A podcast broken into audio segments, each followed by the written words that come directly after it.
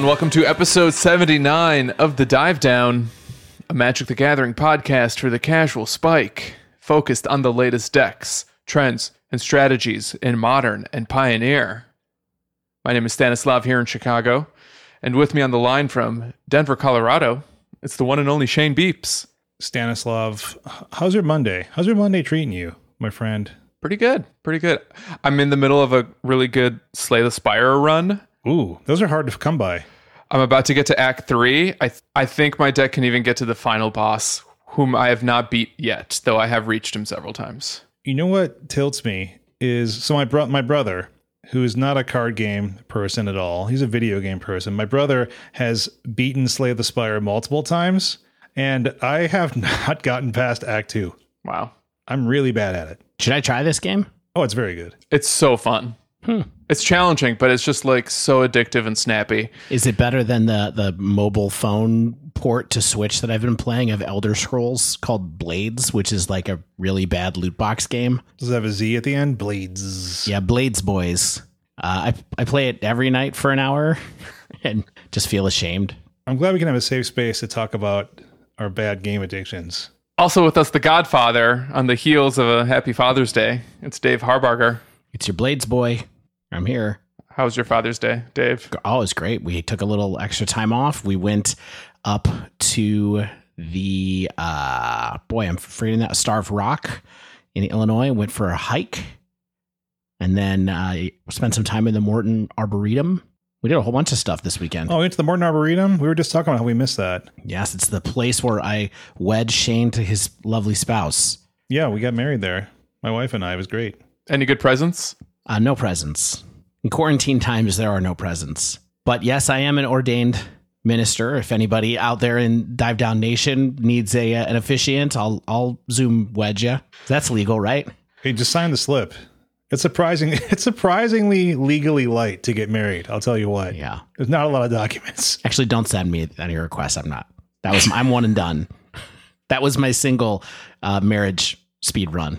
Finish on top. On this week's episode, we're going to do a turbo breakdown of the weekend's modern challenge and consider whether the format looks great or just very good. Then we'll dive into Naya Winota in both modern and pioneer. That's right, it's a double dive. First time ever on the show. We've never tried that, so let's hope it works out. But first, some housekeeping. Uh, welcome to new patrons Patrick C, Darth Dog, and Benjamin S. Thank you for joining the Dive Down Nation. If you would like to join the Dive Down Nation, you can find us at patreon.com slash the dive down. Uh, all one word. And uh yeah, you part of the one of the biggest perks of joining the Dive Down Nation is to get access to our Slack server where we're all in there together talking magic. And Darthog has been in a few times. Little hat tip to Darthog. Thanks for coming in, asking some great questions, starting some conversations. Uh, if you want to get on it, find us there. If you don't, you want to donate your money somewhere else, please do. We also want to shout out a new review. Sean is a hero, and I think that Sean is kind of a hero for uh, this pretty awesome review. Kind of, kind of laying into us a little bit, but we deserve it. Uh, I wish Sean is a hero would have just said what was really on his mind from the review clearly, which is that uh, I am perfect. because he had umbrage with Shane, he had umbrage with Stan, got no problems with me. Yeah, I'll take the five stars where we can get them. Yeah. Uh, we are also brought to you in part by Mana Traders. Mana Traders is where we have always rented our Magic Online cards. And now, honestly, I think it's better than ever. They've removed the mana hours. Uh, uh, Is that just for everybody or even new accounts or only certain months or? I do not have mana hours. I'm on the honor system. Yeah. So what they did is they essentially, they used to have kind of a, a like a, a little cup that you filled up as you as you rented cards and it was like oh man i'm slowly creeping to like my maximum mana hours and you got kind of scared and now they're like we have we have so many cards everybody guys ladies we got so many cards we don't even care you just you keep the cards and you give them back eventually we trust you and now you just keep them and you don't care Yeah, but not for too long I think they do send you an email if you keep them for too long. And then they don't keep them for too long. Yeah. but but it like it really it, it gets rid of the stress a lot, which is nice. Uh, Mana Traders is where you can rent cards for you know standard, modern, pioneer, EDH, Pauper, whatever you're into. So uh, it's awesome. Use it. You can sign up with the sign up code, the dive down, all one word. Uh, there's also a link in the show notes, kind of a, an affiliate link there. It helps us out a little bit. So uh, thanks for everyone who signed up. And for anyone new interested, go check it out for a month or two, and I'm sure you will like it. Yep. And now on the news desk this week to bring us our weekly breakdown. I think that's a wild Stan appearing. Stanislav. Sta- Sta- Stanislav. Uh, Stan, which type of Pokemon would you be? Grass. Is that a real kind? Yeah, Bulbasaur. Oh, okay. Well, my favorite Pokemon are like Emolga and Absol. So I got a cute one and a cool one. So I'll, I'll just be one of those probably. So you'd be a you'd be a hipster class Pokemon. I also like the flying psychic Pikachu evolution, a Alolan Raichu. I thought that was kind of a cool design. Yeah. Okay. Yeah, so breakdown this week, I was inspired by Shane last week, who sort of waxed poetic about the Pioneer format. And after looking at the Modern Challenge from this past weekend, I kind of had a similar reaction. I was, this looks amazing. And I'm excited to talk about the top eight, some uh, other really spicy, interesting decks throughout the top 32, pose some questions for my co hosts about how they would react to this type of tournament metagame. And, uh, maybe we can give a little send off to this season of Modern before Core 21 comes out uh, this Friday. I think the day this podcast comes out. So I think it's pretty apparent that there is a tier one group of decks in Modern right now. Uh, like Uroza, maybe Dredge, maybe Ponza, Bant Snow. Like these decks are very popular. Devoted Devastation is up there as well. But I feel like we're in this nice moment in Modern where there's no single deck that kind of sucks all the air out of the room. We we don't have a Hogak or an Izzet Phoenix right now. And even though you may hate playing against decks like Bant Snow or, you know, Dredge, whatever, it doesn't seem like we're in this moment where all the strategies have to metagame heavily against whatever the biggest threat is. It's a semi equal playing field. That's a, a valuable platform to be working from, right? Like if you have a foundation where there's not a tier zero that is warping the metagame around it, then you have uh, just a healthier start and people don't feel like they have to play something because of its matchup with something else. And so I think that is, I think, a fundamental to a format that people are at least pretty happy with. Totally agreed. And I think one of the specific benefits to this relatively balanced metagame is that the weekly tournaments that we pay attention to have the potential for unexpected results. So, what I'd like to do right now is touch on some of the fun results from this weekend's Modern Challenge, because I don't think I would have ever predicted this top eight to occur in 2020. So, first place, an MTGO grinder you may recognize, Timu with Blue Moon. Oh, now we know why you wanted to talk about this challenge top eight. Stanislav. That's right. Your big brain decks, Stanislav. Okay, this is not the first time I have seen Blue Moon win a modern challenge, but it's been a while, and I don't know if it's happened since we started the podcast. It may have, I just don't recall this happening, but like my memory of last time Blue Moon winning modern challenge is several years old at this point. And I thought this was like a really clean, old fashioned version of Blue Moon. No main deck adventure cards. Uh, your only planeswalkers were a couple of main deck Narset and a sideboard Ashiok Dream Render. The spell suite is just a hodgepodge of control tools. You got one Abrade, one Flame Slash. It even had Electrolyze in there, and your Blood Moon's relegated to the sideboard. So Blue Moon, a little bit of a misnomer, but it's blue red control. Yeah, awesome to see. Thing in the ice is good, huh? Like that's that's kind of one of the takeaways from here too, right? Maybe. So in in the past, Thing of the Ice used to be really good when decks like humans or even spirits were really good, even Bogles for that matter. I'll be curious to hear what you guys think about the top eight here, whether or not this is the, the type of top eight where Thing of the Ice can prey on the meta, or if it's just a good finisher for a control strategy. Okay. But Timu is definitely a Blue Moon master, and not really surprised to see them do well with this deck. Second place, uh, XAKX47X. Yeah, with probably born in 1947. I'm glad we can have some more aging players, along with Dave and myself, playing on Mitgo. Yeah, that that's where you guys think the name com- comes from, huh? Yeah, definitely. Okay. Yeah. Zach's 47X was on Devoted Devastation. Very stock list, in my opinion. Still running Lurrus as the companion in the side. Third place, one yo, two yo on Grixis Urza, also fairly stock. It's got a playset of Goblin Engineers, so really that should tell you this is like the Thopter Sword combo deck. It does have one sideboard Ashiok Nightmare Muse, the five mana Ashiok from uh, Theros. And it's starting to feel like this card kind of proving itself as a, a player in Pioneer and maybe even Modern. Um, question for you all, especially you, Stan. Goblin Engineer. I feel like I haven't seen that card in a bit. Is it like a like in the in the fringe of the Urza decks? Is it back in the Urza decks? Is it only in the the combo based ones? Like what what's our our percentage of Urza decks that's using Goblin Engineer right now? What percentage? I would have had to crunch some numbers to answer that question. No numbers were really crunched for this breakdown. I, I will say that Goblin Engineer was the de facto combo enabler when the Urza Thopter Sword combo really took off. Um, like early 2020, maybe late 2019.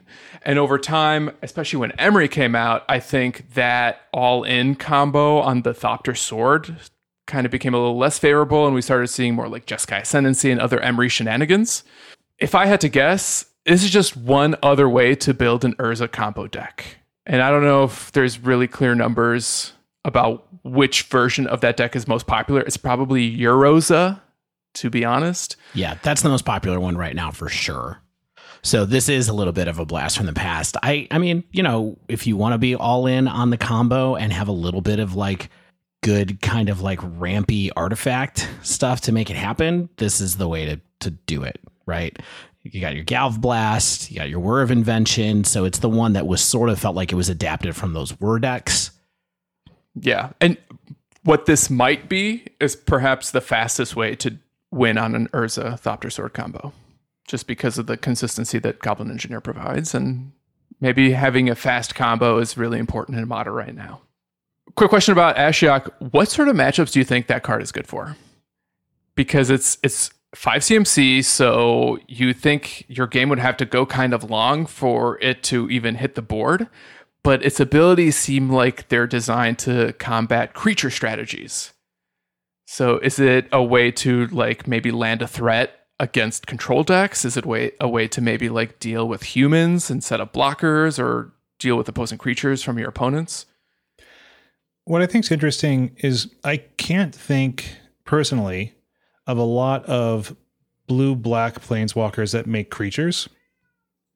I could be missing some here, but just kind of like seat of the pants, like good blue black planeswalkers where the plus makes a creature token that's really valuable in just a, any long game or control strategy where you're like, well, if I stick this, it's going to create some value for me, uh, especially if it resolves, if it sticks on the board for any length of time. For sure.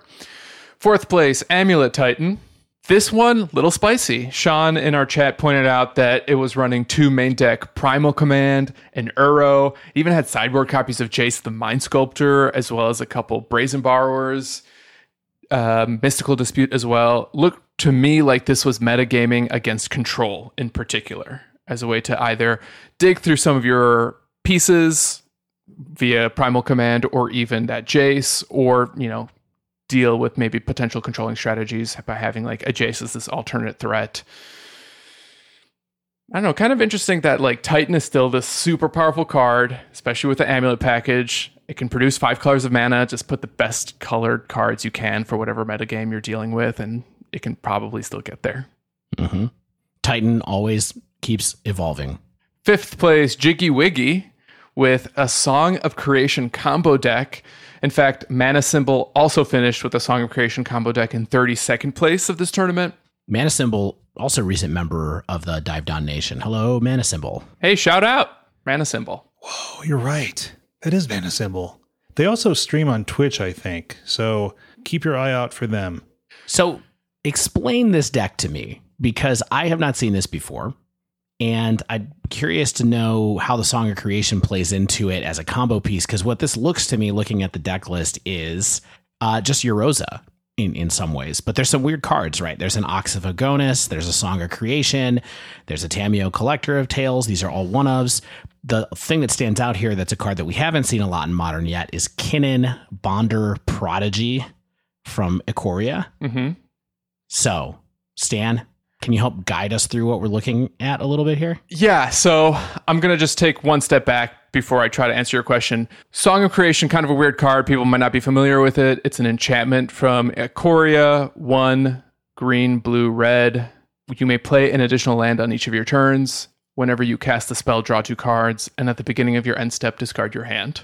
Also worth noting, this is a Yorion deck. It has a companion. But what stuck out to me was for a Yorion deck, it was running relatively few lands. It only had 23 lands. And you often see the Yorion decks pad their mana count by throwing in new lands or more lands. This one instead just has a bunch of artifacts. Four Bauble, four Mox Amber, Astrolabe, of course. You got one of Soul Guide Lantern and Shadow Spear, even a main deck Pithing Needle. I'm sure that was tricky in a lot of matchups. Um, a couple other things that stood out to me is a single Ox of Agonas, as well as a single Tamiyo Collector of Tales. Yes. So I think this is uh, basically if you're not doing, you know, Uroza Uro beatdown things, you're kind of just doing Urza slash Emry lo- artifact loops and just trying to generate a ton of value by drawing as many cards as you can and maybe locking out your opponent with engineered explosives until eventually you can like beat down with one of your big creatures. It's got Karn the Great Creator in it too. That's another good point.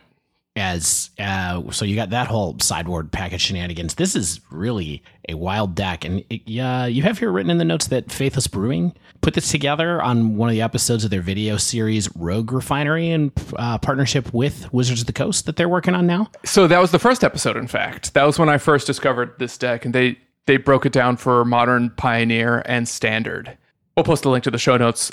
I'm sure Dan, Dave, and Damon will do a much better job of explaining what this deck is all about. Because these combo strategies, these artifact combo strategies in particular, go way over my head.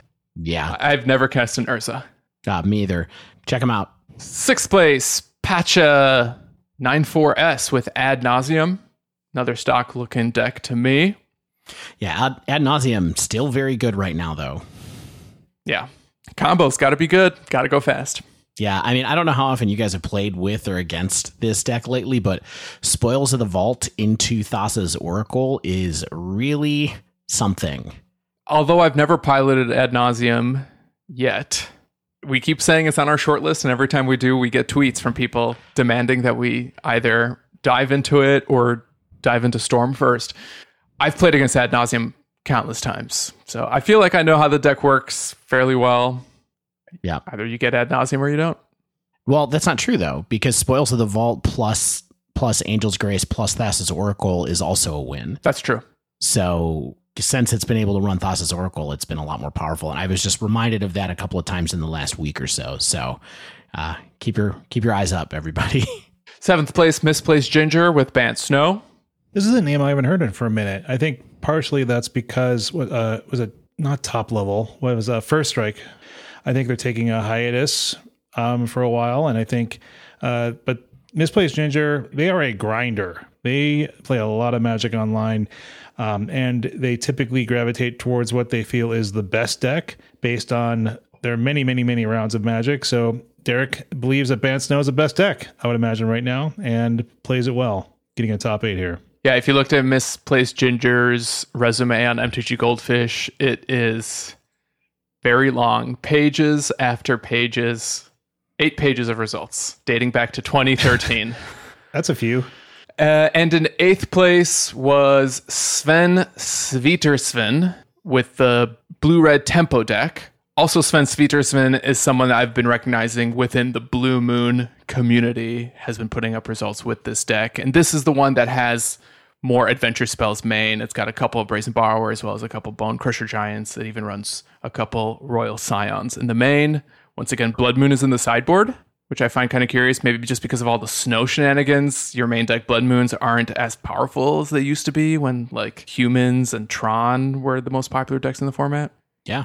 I see one really interesting card there in the main deck, Stan. Lay it on us. It's a blue draw card instant. Glimpse of Freedom, one on a blue draw card, and it has Escape, Tuna blue. And if you escape five cards, you can cast this card from your graveyard. Ah, great. Uh, think twice kind of reprint here. Uh, really cool card. Uh, interesting to see someone go for it. Yeah, I mean it's interesting. I'm not. I don't know if this card has what it takes to be a a blue X control staple, but it's kind of cool that it maybe did some work. Yeah. Also, this sideboard looks super tech against Storm with two Flusterstorms as well as two Mind Break traps. You remember Flusterstorm when that was coming back into the format and then didn't do too much? It's getting played though. I mean, uh, Everett's been playing it a good amount. I've seen other people with it in the sideboards. This deck has it. I think it's a good piece for blue, these blue red control decks to have a hold of. Four dollar card now. Yeah. Yeah, Holy moly! that's a whole other thing. The reason Flusterstorm is potentially playable is just because of Veil of Summer, I think. Maybe Force of Negation as well, but like Veil of Summer is such a beater for these counterspell based decks that having a way having a easy way to deal with it is nice. Okay, so a couple other honorable mentions for this top 32. The ninth place deck was Hardened Scales, it's back in hardened scales form. Modular Affinity. Four Ozolith in that deck. Wow, four just the the full above the legendary playset. They were like, I want this so badly. I need four Ozolith. Yep. The Ozolith. Also, thirteenth place canister on humans. This does not seem like his kind of deck. I'm going to take it. I mean, there's nothing too weird here. Uh, it's just humans with a couple of you know General Kudro, and uh, he's apparently liking it. So thanks for the endorsement, canister. You and Canister like the same decks. Who who to think? Yeah, I mean you know KCI E-tron. weird combo things. Yeah, you know that's that's what I gravitate towards. Up next on the list in 14th place was Goblin King playing Red Black Goblins. It's a lifestyle. The Grum Gully version. I wonder if their thinking here was to get a lot of experience with goblins before Goblin Snoop comes out, so then they could just figure out exactly where that card belongs and start cleaning up in modern once Snoop is legal. Yeah. I mean, I told you all that Grumgully was was still pretty good You did. on the last step. So, you know, the, as the hype train for conspicuous Snoop has continued to get louder, uh, I think we'll see where all these different pieces end up. Maybe they just all go together in one big deck. Two combos, one deck.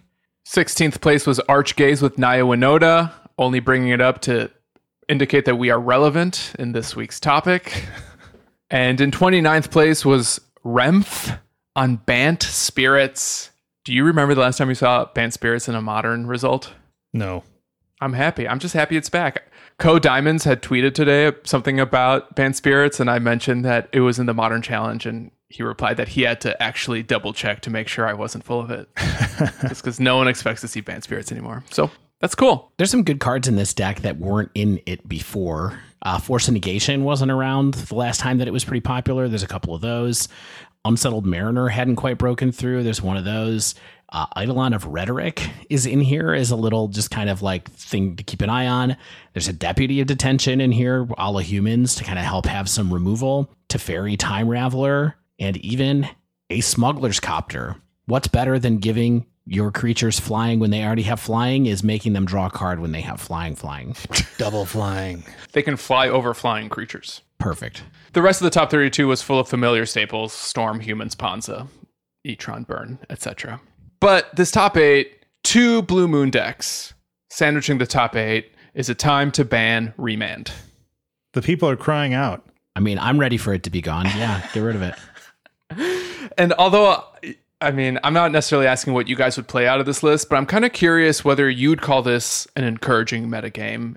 If this type of diversity and this type of unexpected top eight, or at least what I consider unexpected top eight, does it fill you with warm fuzzies about modern right now?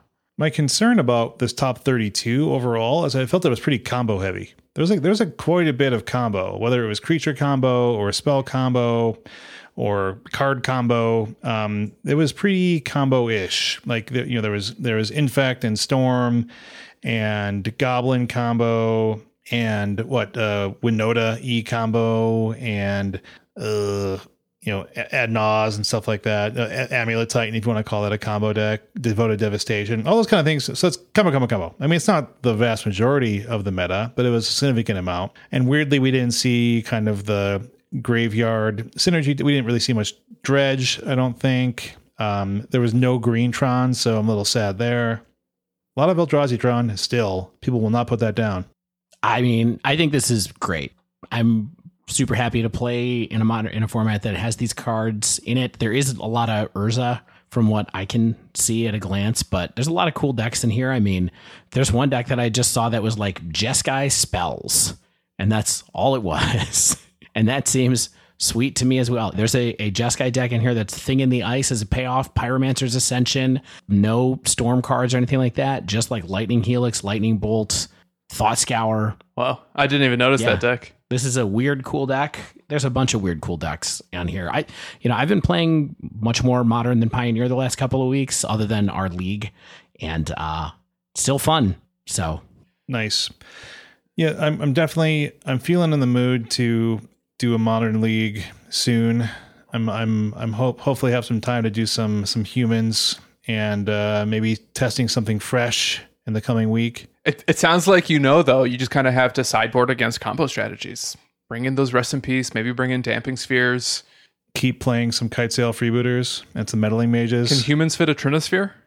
somewhere under meddling mages robes.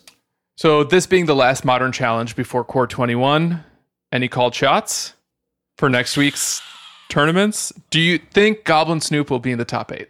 of the challenge, I mean, there's going to be a pretty good or a pretty out of left field Snoop deck, right? to get in the top eight? Yeah. No, I think I think people are expecting it to be pretty good right off the bat. So I think it's a better I think it's a pretty good shot that it gets in the top sixteen, let's say. I just felt like with our Core 21 spoiler episodes, we didn't see too much that seemed like it was bursting modern seams open. So I'm curious if if uh, Core Set's going to have a big impact on modern more than Pioneer. But Goblin Snoop is so interesting that people are definitely going to be experimenting with it. It's kind of my feeling too. I think with the exception of Snoop, a lot of the decks that we're seeing right now in modern, I think they're going to stick around for a bit. With, you know, the typical ebb and flow of like, this week had no Dredge or Tron. We're going to see Dredge and Tron again, inevitably. Yeah. Always. but maybe we're in this moment now. We'll keep an eye on it. I don't want to count my chickens, but maybe we're in a moment now where modern is like fair, balanced, and fun. Assuming you can find a way to navigate like this combo centric metagame. Yeah, and there's no neoform up here, so nobody can complain about that in this top 32. So, All right, so now that we're in a good mood, we're going to take a quick break. And when we return, we're going to do our first ever double dive into Winota Joiner of Forces. Stay with us.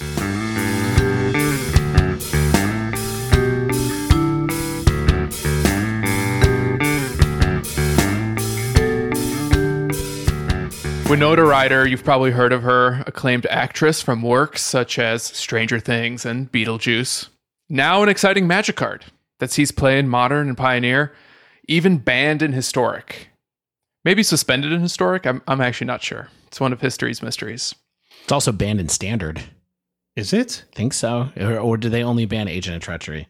I don't think it's banned in standard, Dave.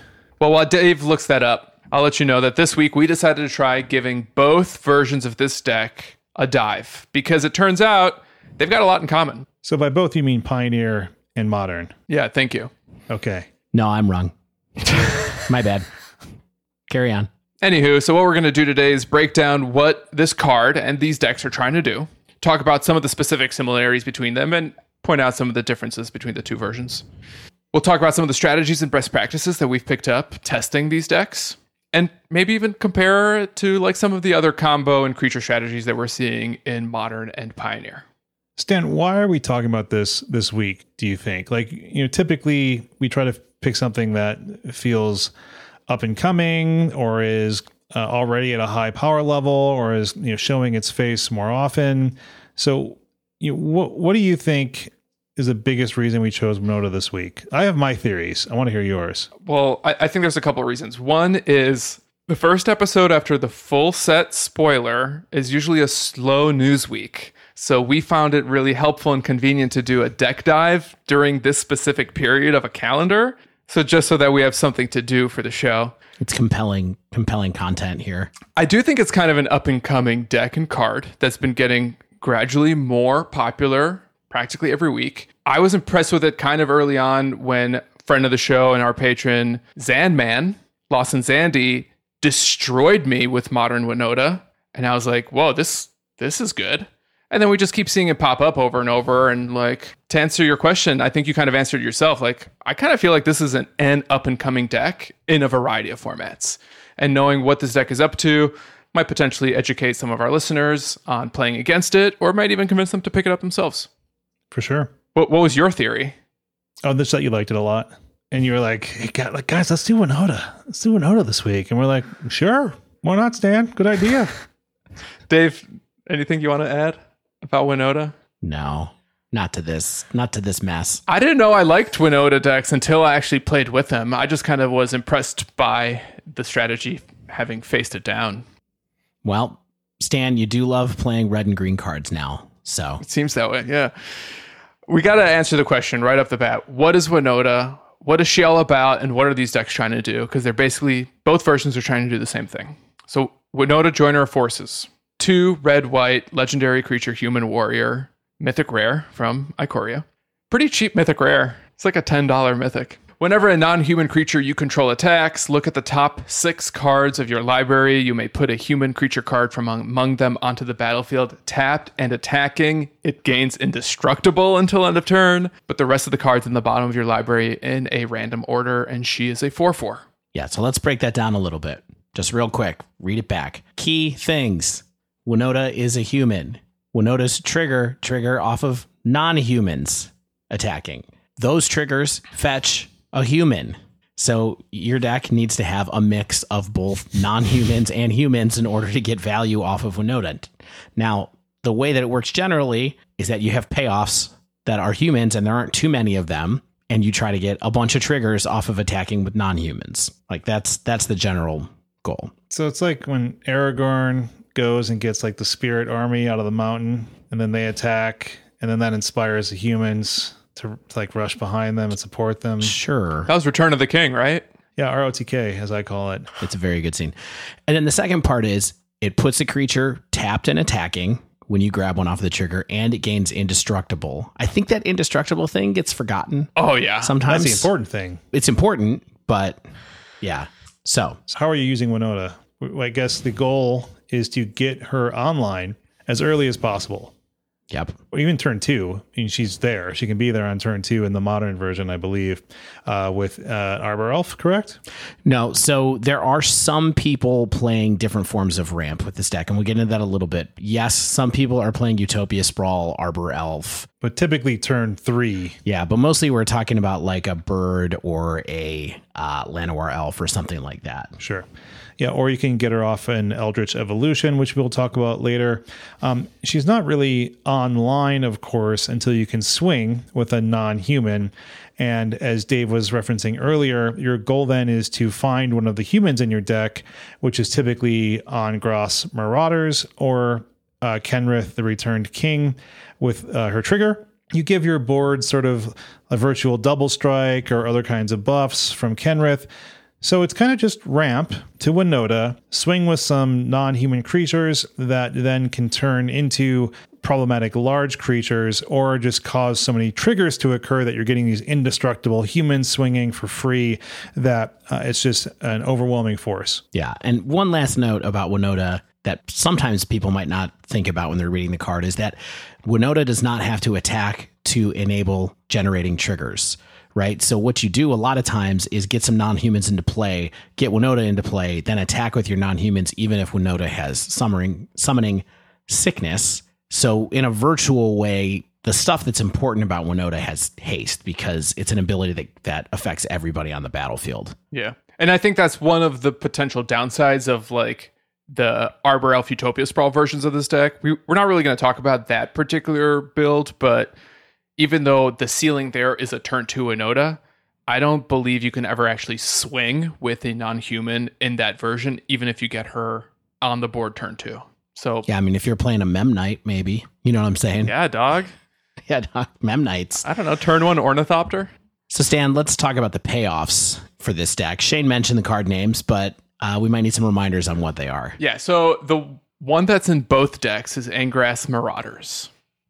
And I kind of wonder whether the Winota deck would exist if Marauders was not a card, because the ceiling on Marauders is insane. It's a five red, red, seven mana human pirate. If a source you control would deal damage to a permanent or player, it deals double that damage to that permanent or player instead, and it is a 4 4. Hey, you you all know what that effect is Oh man, originally from? a marauder effect. It's like Battle of the Gods or something from original Theros.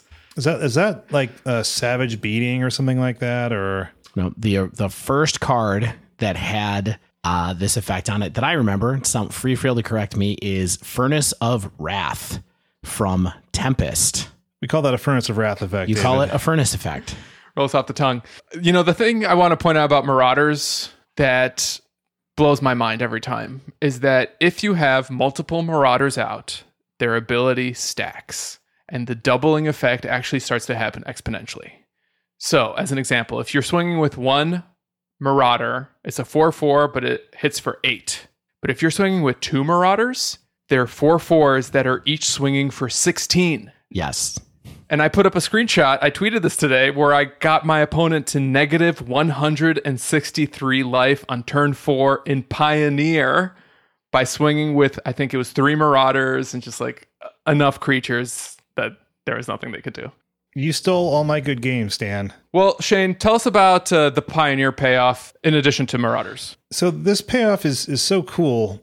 I'm gonna have to ask the people who tested this in modern why it's not there. So Kenrith, the Returned King, four and a white, legendary creature, human noble. It has five separate abilities. Um, I don't want to read all these, but the important ones are let's read the red, green, and white abilities. So his abilities come in all five colors of the pie. First one, single red. All creatures gain trample and haste until end of turn. For one in the green, you can put a 1 1 counter on a target creature. For two in a white, target player can gain five life. All those really cool.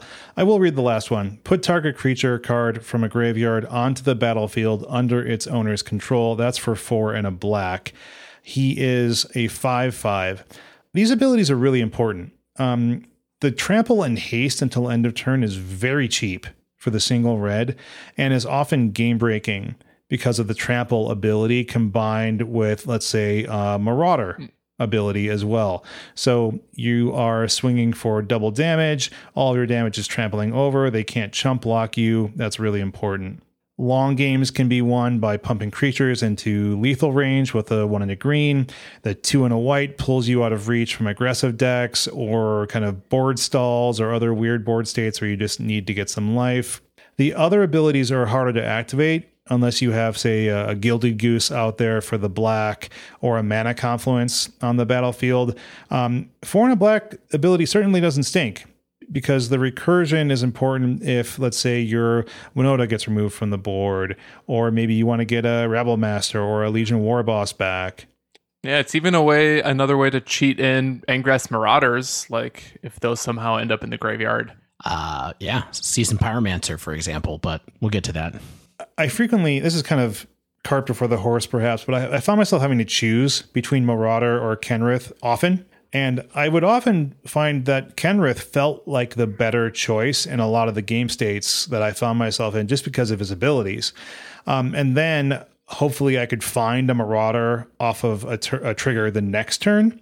So, kind of setting myself up with a Kenrith, knowing that I was going to be able to untap and swing again, finding a Marauder, giving everything trample with Kenrith, and having just a, a really lethal attack.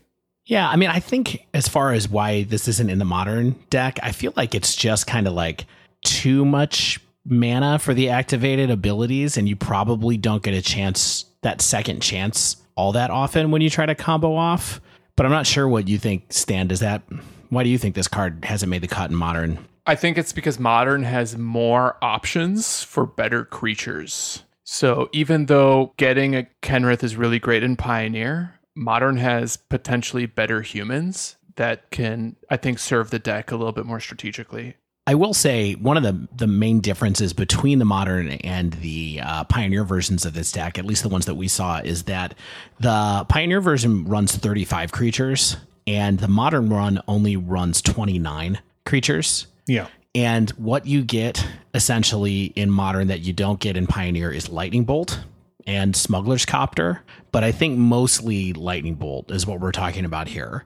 And so I think that people are, you know, the the Pioneer version has some extra, has um, 10 ramp creatures where the modern one only has eight.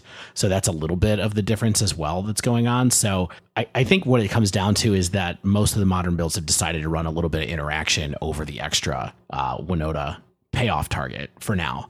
And in theory, Seasoned Pyromancer is a viable Winota payoff target too. It is a human, so Yes, great point. when all else fails, you'll just get Spyro. Yeah. You don't always want to discard the cards to Spyro, but a lot of times you don't care. That's totally true. Mm-hmm.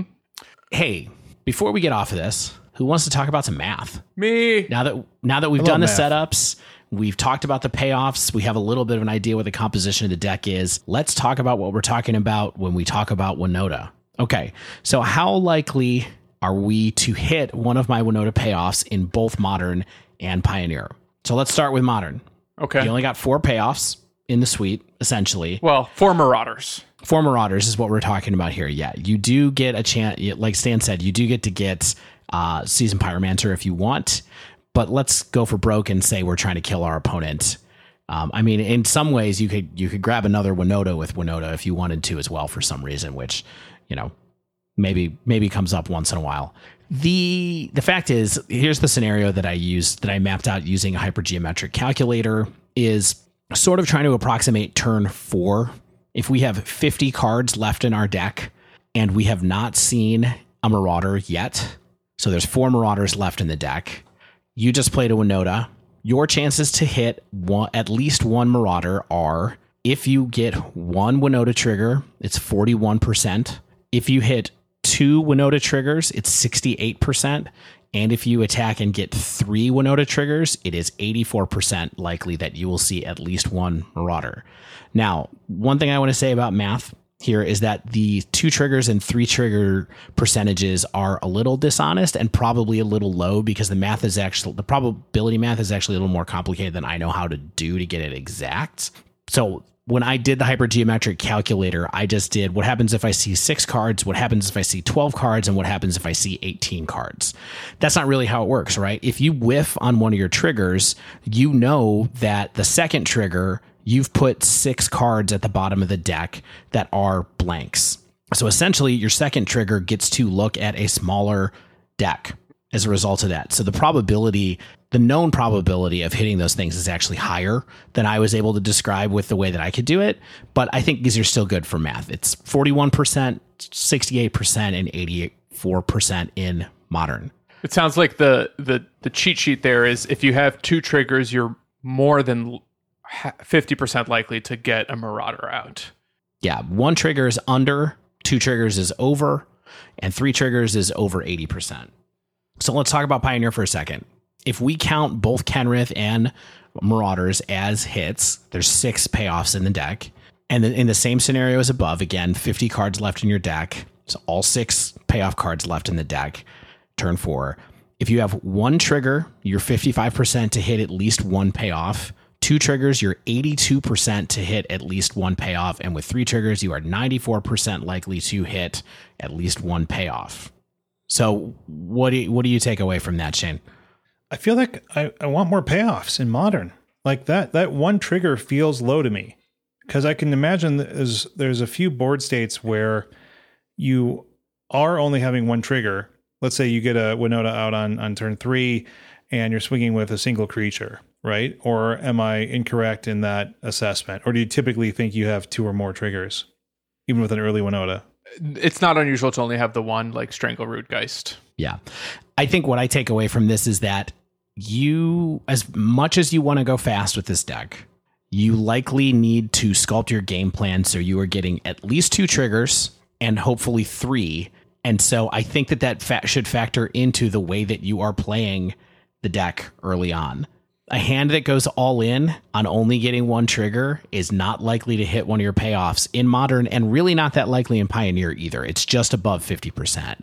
You really want to be at two triggers to be able to get into a more comfortable zone. So don't so don't swing with that like elvish mystic and like just throw it away into a blocker or something like that. Well, here, here's the thing is like, yes, don't do that. But I think even beyond that, when you start to think about exposing your Winota to removal, make sure you're doing it at a time that it's worth it.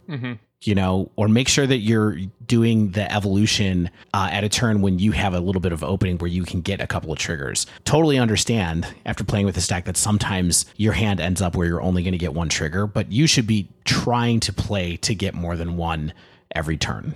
Yeah, but I'm never going to hold back, you know, certain creature. Like I might hold back my 1 1 elf, but I'm not going to hold back a bird of paradise if it's clear for landing or or likewise like the Strangleroot Geist, if especially if like it could potentially come back from undying. Yes, but what I'm really talking about is when you should play Winota to the battlefield. That that's the key here. I don't think it's whether you swing with your non-human creatures. I think it's when you put Winota out and risk having it taken down by removal. That's the point. I think. That's interesting. So we've all played various versions of this deck. I, I actually got to play both modern and pioneer decks and I believe Dave stuck to modern and Shane stuck to pioneer. yeah, it's true. I am more more modern these days. All right, gut checks. So, since I only played the modern version, I mean, I think it's a card obviously you have to build around. I think it's nice that it's a 4 4 for 4, so you do get a pretty decent body on rate as part of this whole package, which is like a side benefit, but it comes up a little bit when you're attacking. Um, I think that you these creature combo decks are always very vulnerable to interaction and removal, right? And so you have to be careful the way that you approach your game plans. But I think, like most of these, this deck has options to be able to potentially get ahead, you know, and win a game just by beating down. It also has ways to manipulate your draw in Seasoned Pyromancer, which I know that the uh, the Pioneer version does not have. So that optionality is kind of cut off. This one also, of course, you want to always be trying to figure out how to maximize Eldritch Evolution. So I think that there are ways to make this deck perform a little bit more than kind of like a brainless combo deck. But it's always going to be a deck that's that is somewhat resilient or not resilient, somewhat vulnerable to removal. And that's why I think keeping in mind the math that I talked about a little bit earlier is important so that you know when to take your shot. I'll be the I guess I'll be the pioneer meat in this mostly modern sandwich. Um with my my issue worth building around. I think that I think that Winota is worth building around. I don't know if I feel that the Pioneer builds are the right build yet. If they're the right deck built around Winota right now. I think she's an absurdly powerful card with a novel ability and her cost is low enough where it does it seems it doesn't seem silly to try to build around this card. Like, you know, there's a lot of build around cards, like some against the odds type stuff. And this is not an against the odds type deck. And I think that um, my general feelings around the Pioneer build are not super strong, but I think there's a lot of potential here for sure. I think you asked one question, Stan, earlier, which is would this deck work if Angrath's Marauders was not a card? And I think that there would be builds that were closer to the kind of Jeskai Lukka thing that we were talking about a couple of weeks ago. Because, you know, keep in mind, the card that got Winota banned in Historic was mostly Agent of Treachery, which is another payoff that you can do with this deck if you kind of work things the right way as well. So after playing both modern and pioneer versions, I'm not sure which one I like more because I actually enjoyed them both quite a bit.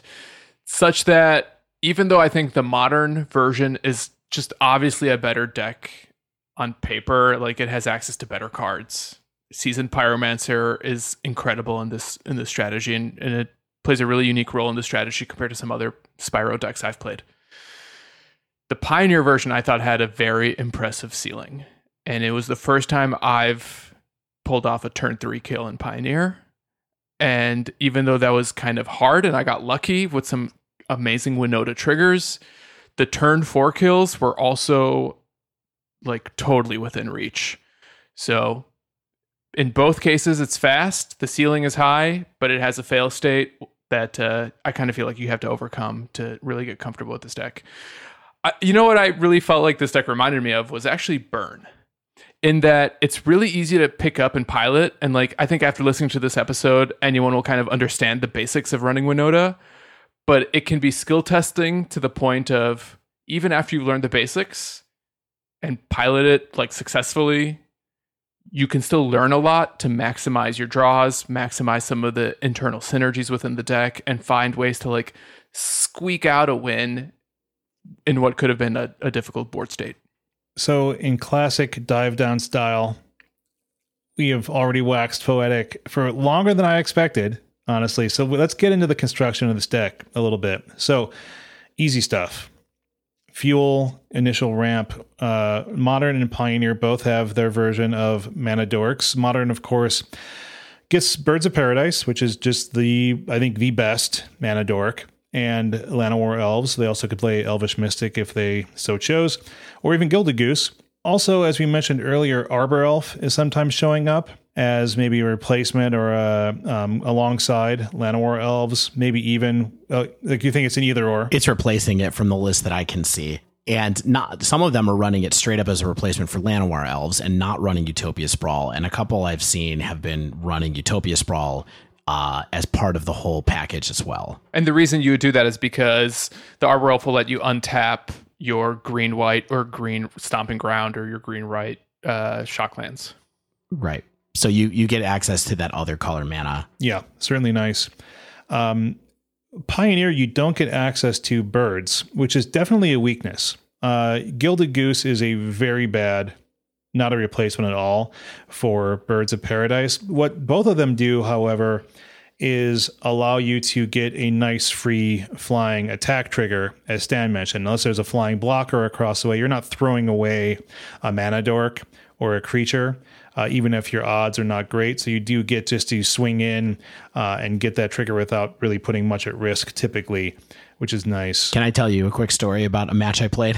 Please. I played with an opponent that had ensnaring bridge in their in their deck, and they uh, they got three ensnaring bridges out against me, and didn't really have any artifact hate. I, there's one Knight of Autumn in the sideboard of this deck, but what I did have was Birds of Paradise that I could use to attack in and get whatever card I got off the trigger because it comes in tapped and attacking and still managed to win through through that uh, somewhat impossible board state. In fact, I had a bird in play, attacked with it until they killed my guy.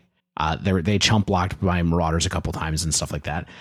Then I uh, got a second bird off of a Eldritch evolution and then I got a third bird off of an Eldritch Evolution when they killed the second one. So I kept going back to get other birds with Eldritch Evolution so I could keep attacking through Ensnaring Bridge. The number one a number one use of Eldritch Evolution in this deck. Pretty sweet. But the big thing here is to note is that all of the ramp creatures are not humans. So they all give you triggers. So really what you want to do is get get Winota out with the ramp and then use them to attack in to get extra triggers off of later. So the next class of cards are the token makers. Both decks have some amount of token creating cards. We mentioned these already in modern. Seasoned Pyromancer is one, draws you cards and makes you tokens. It also runs some number of Goblin Rabblemaster. Big tech with Goblin Rabblemaster, Stan. You mean that it's a turn two Rabblemaster, turn three Winota, and if you're facing no like removal from your opponent, you can swing for three Winota triggers on turn three? Yes. That is the path to the turn three kill that Stan has talked about for the most part. Involves ramping into Rabblemaster, into Winota, and going from there. Mm-hmm. And you can do that in both formats. For sure. Yeah, in uh, Pioneer, since you don't have Seasoned Pyromancer, you run the slightly worse, I think, generally speaking, Legion War Boss alongside it. It's if these creatures survive, they're really significant to creating the ultra quick kills that this deck is becoming famous for. I actually in Pioneer actually played against like a Boros tokens slash goblins build that was using Winota, so they didn't have any uh, Naya mana. It was just uh, straight up Boros, and they went they went way wider than I did. And what they were doing was just building up this board and not even bothering to block my non lethal attacks because what they could do is just swing back with like eight goblins for these massive amount of triggers and just go all in with a, a huge alpha strike. And that actually made me think that that's that's certainly a build worth considering and testing some. Like I said, I think there's alternate builds of Winota in Pioneer, and that was certainly one of them that seemed quite good. Did they still have Angrath's Marauders? Yes, that, yeah, that yeah, that was in the that was in the deck. Yeah, yeah. Hard to believe that this draft chaff, which is what Angrath's Marauders is Yeah. basically uh, is part of this. But you know, doubling damage is a powerful effect. Tutoring it up is even better. So, Shane, do you remember that we had an Angrath's Marauder in our sealed pool in in Indianapolis for team No, I don't. the team sealed? Yeah, we had one. Didn't play Did it. Did you use it? no, I didn't play it. No, it's a little little expensive for the aggro deck. Yeah. We kind of glossed over Spyro, Seasoned Pyromancer in Modern, but so Lawson Zandy, who introduced this deck to to me originally, and who's been like a champion of this deck in the Slack a bit, mentioned that Spyro is the best card in the modern version of the deck, and I've kind of come around to agreeing with this. Not only because it enables tokens, but drawing cards is so powerful for this combo strategy that unlike Ponza, where like sometimes you'll get into a position where you have an empty hand and you just play your three mana two two that draws you two cards. Here, I actually wanted find the card to discard to this so that I can make some tokens so that I can then trigger Winota. And I found that pretty cool and interesting. Yeah, and I did wild things with this as well. You know, talking leading into our next card with with like getting the tokens off of uh, Pyromancer and then sacrificing the Pyromancer to Eldritch Evolution to get um to get like a Strangleroot Geist, so that I have another card to attack with the next turn to get more triggers off of, and just you know get rid of the Pyromancer because who needs it? Not me. Yeah. So there's another category of creatures. Dave, can you tell us about the sacrifice creatures? Yeah, and I think the question to start with is here: what are we sacrificing creatures to? Right, and that is uh, we've talked about the card a few times, Eldritch Evolution, which is from uh, Eldritch Moon. Uh, and what this card is is a one generic with a green and a green. It's a sorcery, and it says as an additional cost to cast this spell, sacrifice a creature. Search your library for a creature card with converted mana cost X or less, where X is 2 plus the sacrifice creature's converted mana cost. Put that card in the battlefield, then shuffle your library, exile Eldritch Evolution. It's basically a kind of single shot birthing pod effect in some ways, where you sack the creature, it goes away, you get something bigger from it, and then it comes right in right into play. Yeah, initial question that popped into my brain and maybe some of our listeners is why Eldritch Evolution only? You know, there, there's so many options, especially in in modern, to peel up a card out of your deck, right? And we see that in the Devoted Druid decks, where we're playing Eladamri's Call and getting a needed creature that way. And I think it's got to be the tempo, right? It's just not there because you know if you El- El- Eladamri's Call costs two, then you have to pay four mana the next turn. With Eldritch Evolution, what's important here is you get the creature onto the battlefield immediately. And that's really what you want to be doing with Winota, is because when she's on the battlefield, then you're getting the triggers. Yeah, and again, she doesn't have to attack to get the triggers, so that's how you get ahead. And the other thing is, the other reason is the cards that we're going to talk about here, which there are a lot of cards that are good at providing value when they are sacrificed or when they die. And so this this synergizes well with Eldritch Evolution. For example, in the modern deck list, there's two main cards that kind of fit this build. One is Strangleroot Geist, which is a card that I think a lot of people have forgotten about. It's a green and a green for a 2 1 haste with Undying. And what Undying says is when this creature dies, if it had no plus one plus one counters on it, return it to the battlefield under its owner's control with a plus one plus one counter. Staple of Yawgmoth decks. Yeah, this this card nonbo is pretty hard with Rest in Peace. So if you're bringing in symmetrical Graveyard Hate, you probably want to take out your Strangle Root Geist because Graveyard Hate effects like Rest in Peace negate the Undying effect. The other card that fits this bill in the modern deck is Voice of Resurgence, which is, uh, you know, Former powerhouse. Yeah, I mean, it was like a fifty dollar card in in standard because it was the only card worth anything in Dragon's Maze, and then also good powerhouse card in modern. Like Shane said, it's a two two for a green and a white. It's an elemental, and it says whenever an opponent casts a spell during your turn or when Voice of Resurgence dies, create a green and white elemental creature token with this creature's power and toughness are each equal to the number of creatures you control. but what this card really does is give you a token, give you another creature back, a non-human, when you sacrifice it to uh, Eldritch Evolution. I will say, however, I did win some games by going wide with a giant a giant token off of Voice of Resurgence. So this is one of the cards that lets you bail out into a different plan if the moment is there and they are messing with your Winotas via surgical extraction, for example, or something like that. I will guarantee that Strangleroot Geist not being legal in Pioneer and being able to be played in this modern deck because of its haste and undying ability is a major difference mm-hmm. For the power level Yeah. of the deck. And so let me explain really quickly why this is important. Because one thing that notice that happens in a little bit in the Pioneer version, and this card is a big uh, symbol of it in the modern version, is that a lot of these things that create tokens or are stuff you want to sacrifice have haste.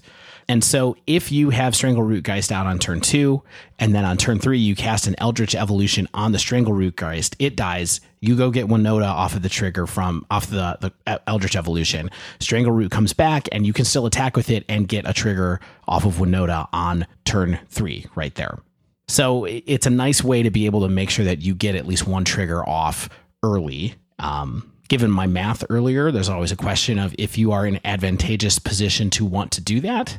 Sure. But um, I think it's a nice way to make sure you get some action going on turn three. And you can do a huge amount of damage. If you hit an Angrath's Marauder on an uncontested field with Strangleroot Geist at, with an Undying trigger on it, that is 14 damage. Yeah. So on turn three. And it's certainly not even shabby later because let's say you set, you set it up where you have a strangler geist and it's just hanging out and it's not even turn three. It's still a perfectly great target for Eldritch Evolution simply because it comes back bigger and it allows you to have at least you know one more trigger there as well.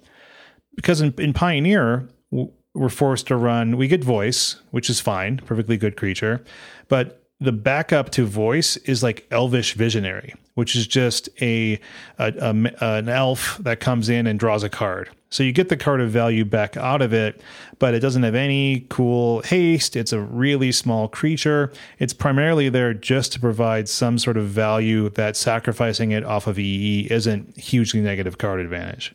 Yeah. Sometimes you might see a Goblin Instigator or like a main deck Selfless Spirit. Those are much less common than just the voice and visionary package. So I think the one last thing we should talk about before we get out of this section of like what is the rest of the deck is I I do want to make a little call to action or a reminder to everybody that Eldritch Evolution does not have to be just for getting Winota. Yeah. Especially in modern. Yes. There is no way to use it to get Angrath's Marauders, so I'm not trying to say that either. But there's lots of options in this deck for cards that you want to get with Eldritch Evolution that can help you further your game plan. And the big thing here is that when you draw two Eldritch Evolutions, your hand can look really, really bad when you look at it. Or if you draw a late one, it can be really bad. But if you think to yourself, what are the other options or the other cards that I can grab with this evolution? Because you can grab cards that are lower in casting cost than the card that you, you sacrificed. So you don't have to like think that this is just a combo piece to get Winota. There's other things that it can do to help you. Post board, it kind of enables like a toolbox strategy, even. You know, if you're bringing in certain creatures, like in modern, I was playing Gaddock Teeg and uh, Magus of the Moon. All you have to do is Eldritch a mana dork to get either of those, and like sometimes that just shuts off the opposing decks entirely. So even though I still need more time to find Winota, having like these really powerful tools can buy me enough time to eventually find the kill. Yeah, I mean, even even a more like simple idea too is you can use it to upgrade one of your one drops into a Goblin Rabble Master if mm-hmm. you have a hand that's going to let you actually cast Winota on curve on turn four, right? Or or you know, there's other you know, so you can make sure that you can upgrade something that wasn't going to be that great into a Rabble Master, which is going to be very good with Winota, mm-hmm. and get all your triggers from there. So there's a lot of uses for the the tutor. What do you all get to run in modern that I didn't get to run in Pioneer? Yeah, the last couple of cards that are here are what we were talking about earlier a moment ago, which is a couple, uh, one piece of interaction in Lightning Bolt, and uh, Smuggler's Copter as well. Yeah. What do you think of those cards, Stan? You know, Lightning Bolt was interesting because it was often a card I would just side out depending on the matchup. Um, because it doesn't necessarily help you race. It's really just to kind of like clear the way so that you can potentially attack with a creature that you would need to survive. um, you know, it also had path to exile on the sideboard, so sometimes I would just like swap out bolt for path. Right. Uh, Scooter was a tough one. I was never like amazed with it. It's never been a card that I've been amazed with in modern. Um, the fact that it triggers Winota is nice. The fact that it can dig for some of your like combo pieces is nice. But it was also one of the cards that I would side out pretty readily if I needed like a more powerful silver bullet creature type card that I can like Eldritch into. Same. Yeah. I mean, I, I felt the found the reach with lightning bolt to be pretty useful sometimes where i was kind of like well i've got an opponent down to you know four and i can attack with a bunch of creatures i don't have a winota trigger out but i'll get that last point of damage and then i'll lightning bolt them you know just because of the way that modern works i feel like sometimes you have people at low life totals where they're just vulnerable to a lightning bolt to a random lightning bolt and so i think that's part of the reason it's here too Yeah. I think the deck only was running three, or at least my version was. So it- Yeah. it's not a very consistent draw. Spyro helps, but your odds of getting a lightning bolt are pretty low. Yeah. I definitely, though, in, in one game, was in a board stall situation like that. Sacrificed a card with Eldritch Evolution to try to to try to loot into a lightning bolt. Got it and won. So you know you got to play your outs sometimes. So let's talk about what some of the ideal game states look like. If if things are going according to plan, what does a typical pioneer turn one, two, three look like for Winota? Like when I'm playing or when you're playing. So when I when I'm playing, it's turn one dork, fatal push, turn two, uh, two drop, turn three, El- Eldritch Evolution. they uh fatal push, they they sack a Fabled Passage and fatal push my my ex- totally exposed Winota because I'm playing the deck incorrectly. Um yeah, but yeah, it, it's. It, I think they're pretty similar, right? So, like, the ideal is you want to get some mana acceleration with your with your mana elves. Uh, you can get maybe a turn two Goblin Rabble Master or Legion War Boss, and then turn three, hopefully on an empty board, uh, you're able to, or you can still throw away some goblins. You get that Winota down, and then you get a couple good triggers, and then you are off to the races because you're already swinging with an indestructible human. You're uh, probably untapping into a pretty good board state because it's going to be pretty tough for an opponent to remove uh, Marauders or a Kenrith even if they get the Winota off the board, you got some good value because you're the person with the free five drop or seven drop remaining on the battlefield. What about modern Stan? Pretty similar. Pretty similar. Turn one dork. On turn two, you know, either you have one of your sack creatures, ideally Strangleroot Geist, uh, or the Token Maker. Uh, Goblin Rabble Master gives you the fastest kills. Like we said, Spyro might help you fix your draws if you need to find that turn three payoff. And then turn three, either you Eldritch Evolution into Winota, or you just cast Winota off one of your ramp, and then you go for Marauders. One thing, I, what I, what I want to explore here in terms of like these ideal game plans, right?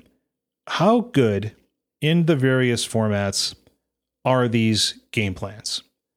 Because like sure they, they're they're pretty powerful, but we're talking about ideal scenarios, probably like on empty boards, like maybe against a opposing combo deck or like Tron, where they're just sort of trying to set themselves up for big turns later, or they don't have a board that can really block you or interact with your creatures. Like sure you're saying like I, I i did 150 damage to my opponent. That seems okay that seems pretty good right sometimes in pioneer you know you're just finding a kenrith that's like just five damage I mean, sure, it's it's hasty and indestructible, and that's great.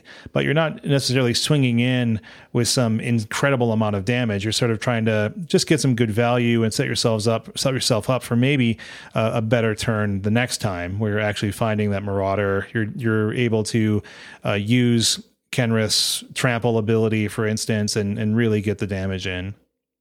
But it doesn't feel like an I win button. It's not like I had a nut draw with Infect or something like that or even a nut draw with prowess. Eh, okay, so in your absolute best nut draws with this, where you have turn one dork, turn two rabble master, not war boss, but rabble master, and then turn three Winota, that's 20 damage on turn three. Well, what, I guess what I'm saying is that the fail safe for like infect is better because I'm able to protect my stuff while also pumping it. So this is saying like in in the in the truly ideal scenario, I think that's fewer percentages of games you will play than something like uh, Infect or perhaps Prowess, where there's a little bit better redundancy, and you're going to have those those those perfect nut draws that also protect themselves in some way. Maybe I see what you're saying. Like those other decks, the creatures are literally growing. Where in Winota, it's just like Angrath's Marauders make it seem like they have double strike or whatever. So that's I mean that's kind of my general feeling in in Pioneer, which is like my ideal game plan is still not necessarily like an I win super combo, but what does it feel like in Modern versus Pioneer? I mean, I I think it felt a little more I winish in modern just because of the fetch shock mana base. Honestly, because I faced down so many players that would take their life total down to about 12, you know, and then suddenly what you're talking about is really if you hit them with Marauder one time, they're in a lot of trouble. If you hit them with Marauder and a single token, that's like 10 damage right there. And so it was pretty easy to kind of close out a game once somebody had uh, reduced their life total, done a bunch of the work for me. And that doesn't happen in Pioneer as much. The other thing I would say is, you know, Stan earlier mentioned the fact that um, in modern, there's more humans to be able to pick as targets for Winota that you want to include. And I've seen a couple other things that kind of mitigate the way that the deck works. Like, for example, uh, you know, Lawson again a couple of nights ago was streaming a build that had four uh, Huntmaster the Fells in the main deck to give you a token, a wolf token, but also have possibility of giving life and making a big body and some other things. And so, um, I, I think that there's lots of interesting options there. But I do think that in modern, it's a little easier to sneak in that one attack that just kills them. I think we should also spend some time exploring like what types of advantages that this deck is trying to create, harkening back to our advantage in Magic episode. And I think it's pretty straightforward, but I'm curious if you all think I missed something here because I think Modern and Pioneer share the same general methods of developing and then maintaining advantage with the this style of deck because you have your mana advantage through your ramp creatures and then you quickly want to translate that into board advantage, which is hopefully insurmountable. Or, as Stan has been hinting at, or stating overtly actually, is that it's quick enough that the opponent is not able to recover, or they're just at zero life, or perhaps negative 147 life. I, the question, I guess, before we move on to that next question, do you think there are other types of advantages that this deck or strategy is trying to develop and maintain? I think the the modern one just can potentially develop an advantage through like your Blood Moon or your Gaddock Teeg, where it creates like virtual card advantage because your opponents just can't cast cards. The question then, of course, for me at least, is how long is this window of opportunity open? And I think that that depends on the matchup. Yeah. Because, you know, it can be slammed shut the instant your Winota leaves the battlefield sometimes. And that's not super rare because she dies to a revolted fatal push, a okay. Other matchups, you might have no interaction that you're facing down. Then you have a few turns where you can develop and then overwhelm the opponent with your Winota triggers. Like the mirror I mentioned earlier, I have no interaction. So they're able to sort of selectively block because they know I'm not presenting lethal. And then they can overwhelm me because they know that no matter what I did, their their crackback is gonna just just take me out. Yeah, I mean I think that it's mostly just about this might be the best ramp deck that is not Tron.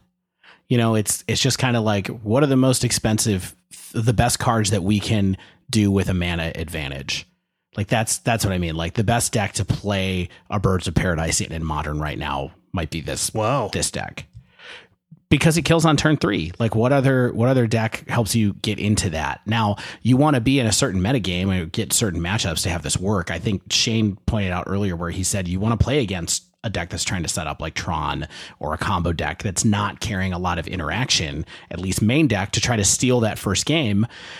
But I, for me, it's really like you know, we talked about sliders on that advantage episode. This one is like mana uh, slider is like way, way, way high on this one. Dave, that challenges me so much. I never would have thought of this as like a ramp deck or a big mana deck because you're not trying to get to like big mana. You're just trying to get to three mana on turn two. Yeah, not not big mana.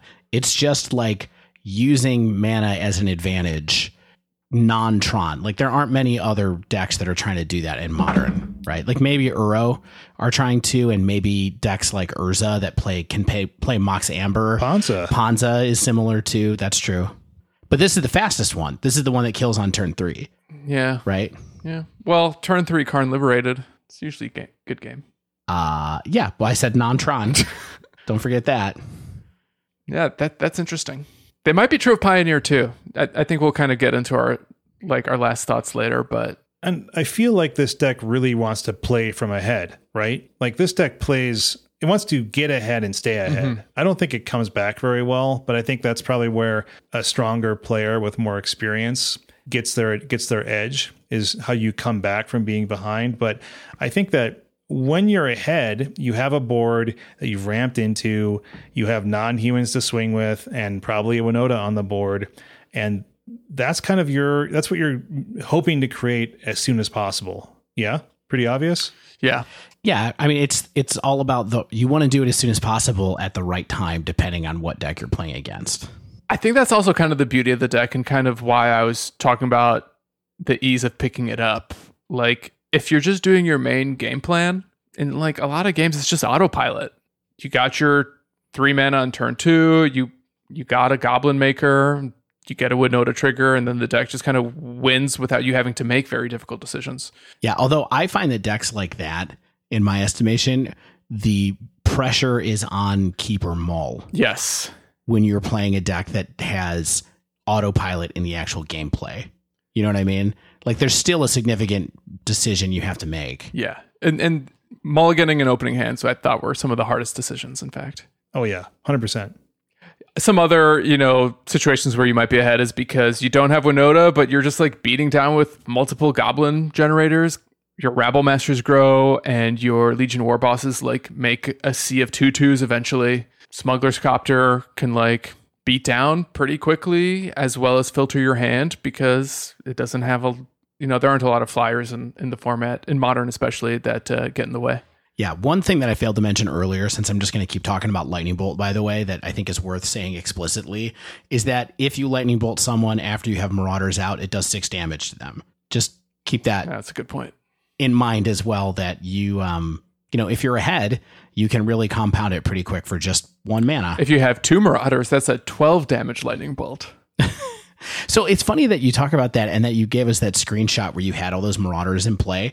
I never had a game in the like 10 or so matches that I played with this where I had more than one marauder in play. I always like managed to kill someone before I got enough triggers to get a second hit. They were always in my hand. Gah. I always just drew them. Well, you get to you get to get rid of them with Seasoned Pyromancer in modern, so yeah, That'd be nice. Well, so Shane was playing from behind. What what does that look like? Well, Stan, before we move on to that, Okay. um, I think I think there's some interesting options that we talked about, referenced a little bit in terms of what you can do when you have advantage with this deck. And Dave talked about using Eldritch Evolution intelligently and creatively to create more advantageous board states or get uh, you know parity killing type cards in in modern. I think in Pioneer there were fewer of those, but one of the things that I used a lot in Pio, and I'm still surprised that there really hasn't seemed to be used for it in modern was Kenrith because I turned my my three drops into Kenrith fairly often because it's such a major parity killer. Like it, it ended up being more valuable than a Rabble Master on the battlefield because his abilities allowed me to punch through with trample or pump up something like in the sideboard. You typically would you run that like first striking hexproof from black, uh, one in a white knight. And having that versus Sultai mid range is extremely hard for them to remove. And so just get that big enough where it's going to trample over with first strike and just get the job done because it's not going to be removed from the battlefield or something like that. So I, I found that being able to think about, well, I'm at a I'm at a parity right now. I'm in a board stall. Kenrith can get me out of that, or other cards in modern can get you out of those. And I think that's something that like Dave was saying, is it's it's not always a race, even though it feels like the ultra aggro combo deck that can outrace almost anything that's not interacting with you. But I definitely felt like I was much more coming from behind when playing with this deck in the matchups that I had in my league and in my in my test games. So like what in Pioneer especially, I think this is probably mirrored in, in modern, is that what caused me to be behind was removal, was hand disruption because you're frequently mulling to six and, and five cards. And so if someone turn one thought seizes you, turn two anguished unmakings you, you're not happy especially on the draw. Uh, they're removing your mana dorks. You know, everything is removable to Fatal Push if they're playing uh, Fabled Passage at least, or even if they send a creature in and maybe you stupidly block it and they're like, ha ha ha, now I have Fatal Push. You know, don't do something like that. And when you're from behind, simply sticking a Winota or any kind of creature is not doing much for you unless you have other things on the board. Um, what did you guys experience in modern? Like the same kind of issues, you know, sweepers, mid-range removal decks. You probably even there's even more obstacles in modern. I feel Kinda. There's also more uninteractive decks in modern. Yeah. As in some ways as well. I mean, there's a lot in Pioneer right now, as we've talked about, but you know, there's there's plenty of opportunities where someone's like, I, I can't kill a four four, you know, easily. Hell. But Yeah, like in, in modern, I loved facing off against um, like Tron or Storm, for instance, because those are decks I can race. I ha- yeah, it's like Tron's nightmare. I hated seeing mid range and control. Like Jund was kind of a nightmare. You know, Dave got lucky beating uh, Ensnaring Bridge. I was not as lucky. I had a really hard time with. that was skill. That was not luck. Yeah, true, true. Chalice of the Void can be kind of tricky, um, just because like Chalice on two yeah, I, or depending on player draw, like one or two, I think are both punishing. Even three can be pretty bad, just because it gets rid of your Goblin Makers, it gets rid of your Eldritch Evolution. yeah, it's just I. It takes a long time for someone to be able to cast Chalice on three. That's true, unless you're playing against Eldrazi and they can make big mana pretty quickly. Yeah, especially on the play. I really hated engineered explosives and blast zone as well, just because you make like a board of tokens or like several one drops, and then it's just like easy breezy, get rid of like whatever the prevailing CMC is on the board. Um, but I, I felt like I could race dredge. I even felt like I could race storm. That's kind of cool. Plus, Yeah. dredge creatures can't block, basically, so that helps. yeah. There's a bunch of significant creatures in those like reanimation strategies that you just aggro through. Yeah. So You guys want to talk about how it compares to some of the other more popular decks in our favorite formats, especially other creature combo decks? One of the things that made me feel behind um, was just competing combo decks. I mean, there there are decks that feel like combo decks in Pioneer. There are probably even more that feel like that in Modern. I think it's it's tempting to feel like oh, I'm enacting my game plan. I have some advantage here, but you're really like a half turn behind or a full turn behind of a deck doing the same thing you are, or maybe they're pressuring you. Like I lost to like an Izzet Prowess deck that uses sp- Sprite Dragons and other prowess creatures that just outraced me. excuse me, in Pioneer, can I see that list? Oh, I'm sure you can find it. Without mutagenic growth?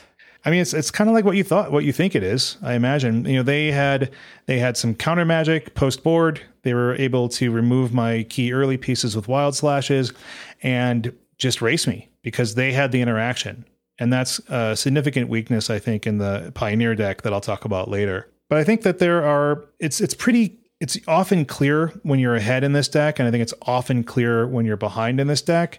Like I mentioned before, I think the, the real edge is knowing how to claw your way back from being behind. And I think that you you have more options in modern than you do in, in the current Pioneer build. I'd also posit again that the real edge is playing to make sure you do not get behind, Mm-hmm. even if it means you try to kill later. Make their cards bad. Don't play into their removal. Don't play into their sweepers. Don't let them maximize that kind of stuff. You think? Yeah, I mean, I, I just think that's always something you have to keep in mind when you're playing a combo, a creature combo deck like this. Is y- you don't have to play their game if they're a removal heavy deck. Shane, I, I gotta ask. I, I wonder if that's a symptom of Pioneer, what you're describing, wherein this deck can't claw out of disadvantaged positions. Like, are there Pioneer decks that can more consistently? I think there are decks that, you know, let's say mono white, which is kind of like a creature combo deck. I mean, going into that question you asked earlier, how's it better or worse, right? Like mono white devotion is mostly a creature combo deck with also sort of a backup beatdown plan, but it has that I win button along with the ability to play more removal, to set itself up to, I think, make board stalls better by removing the key creatures on the other side of the battlefield while building up its own. I think there are also in mono white devotion, there's less of a puzzle that needs to go together in the correct way. And you're just sort of saying, like, I mean, for the instant win, of course, there's the two card combo. But that's pretty, I mean, if you have a two card combo, as long as you have enough mana and there's not a lot of interaction on the other side of the battlefield, that you win, that's kind of strictly better than what we're doing here with uh, Winota. Um, continuing on the Pioneer trend, I guess, let's talk, I mean, Dimir Inverter sort of a creature combo deck because you do win typically with uh, Thassa's Oracle. But instead of playing to the board, this one is doing the thing that upsets this deck the most, perhaps, which is controlling the hand and controlling the board, offset your game plan, and then generate a combo win as well. Um, maybe even something like Ensoul Artifact. I mean, kind of joking calling that a creature combo deck, but in many ways, that's kind of what it is. But what's good about Ensoul Artifact is you're in Izzet colors. You're able to run counter spells. You're able to run protection spells. Just last week, we talked about Dive Down appearing in Ensoul Artifact builds. That's kind of like going back to that Infect thing I mentioned earlier, which is I'm able to both advance and protect my game plan which is clutch to protect your board once you have that going on. And in Naya, in Pioneer, you don't really have those options besides something like a selfless spirit in the sideboard. I mean, ultimately, I think this deck is faster than all three of those decks in terms of just raw speed. But the trade off then is immediate fragility in, in terms of you're just playing these cards to the board. And also, I think all those decks have better mana than this deck in Pioneer, too. Yeah. Kind of wild to think that, like, Dimir Inverter has better mana, considering that they don't have like the fast mana that this one does, but doesn't seem to be a problem for the Dimir players. So talk tell me about modern. How is it better or worse than the other there's more creature combo decks in that format, I think. So in general, I found like the headline here is that overall this Winota strategy is less consistent and has less redundancy than a lot of the other creature combo strategies we have in modern. But I found that I can like grind and find alternative win conditions or beatdown strategies more readily. So, for instance, something like Devoted Druid, the Winota deck doesn't require a lot of clicking to like trigger a lot of things to win, like, you know, over the course of five minutes on MTGO. But also, Winota is less deterministic, right? Devoted Druid has the win sometimes. Winota, you kind of have to get lucky with your Winota triggers.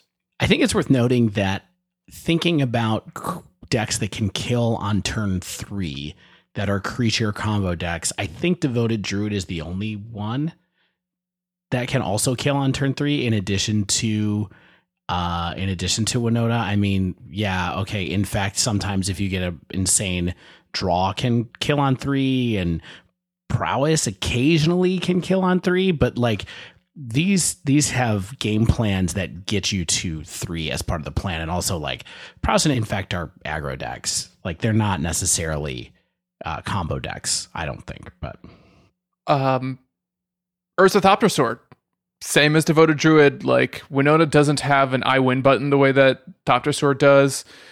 Also, Thopter Sword will sometimes have like a controlling mid range plan to fall back on. But I find that Winota doesn't really fold to some of the like silver bullet hate pieces that Thopter Sword might, such as Rest in Peace or even Stony Silence. Yeah. You know, even compared to some other like big mana ramp decks that might fold to a Blood Moon or a Damping Sphere, Winota gets around those too, which I think is pretty interesting. We don't see a lot of these, but Kiki Jiki style decks, they have an I win button that Winota does not. They also have a control plan to fall back on, but they tend to be a bit slower. I don't think Kiki Jiki, any strategy of Kiki, can ever win on turn three. Um, Niv to Light, I'm not sure if we consider that a combo, creature combo deck. Um, but it's similar to me in that like the Niv plan feeds the rest of the deck. Like the way you kind of want Winota to get through your deck faster, you want to get to Niv to get through your deck faster. And they had a little bit of a similarity there. But likewise, Niv has like this whole control strategy that it can tap into. Yeah. Here's another deck that can kill on turn three. The one you're just about to talk to that I, I forgot about. Mm. The last thing I'll say about Niv though is I think Winota is just faster than Niv to light strategies are. Like if if Niv has a really slow start, Winota might just get them dead before they ever do anything. Yeah. Uh, oh, let's try that again. You're gonna you're about to talk about another deck that kills on can kill on turn three if it gets a great draw, and that deck is Amulet Titan.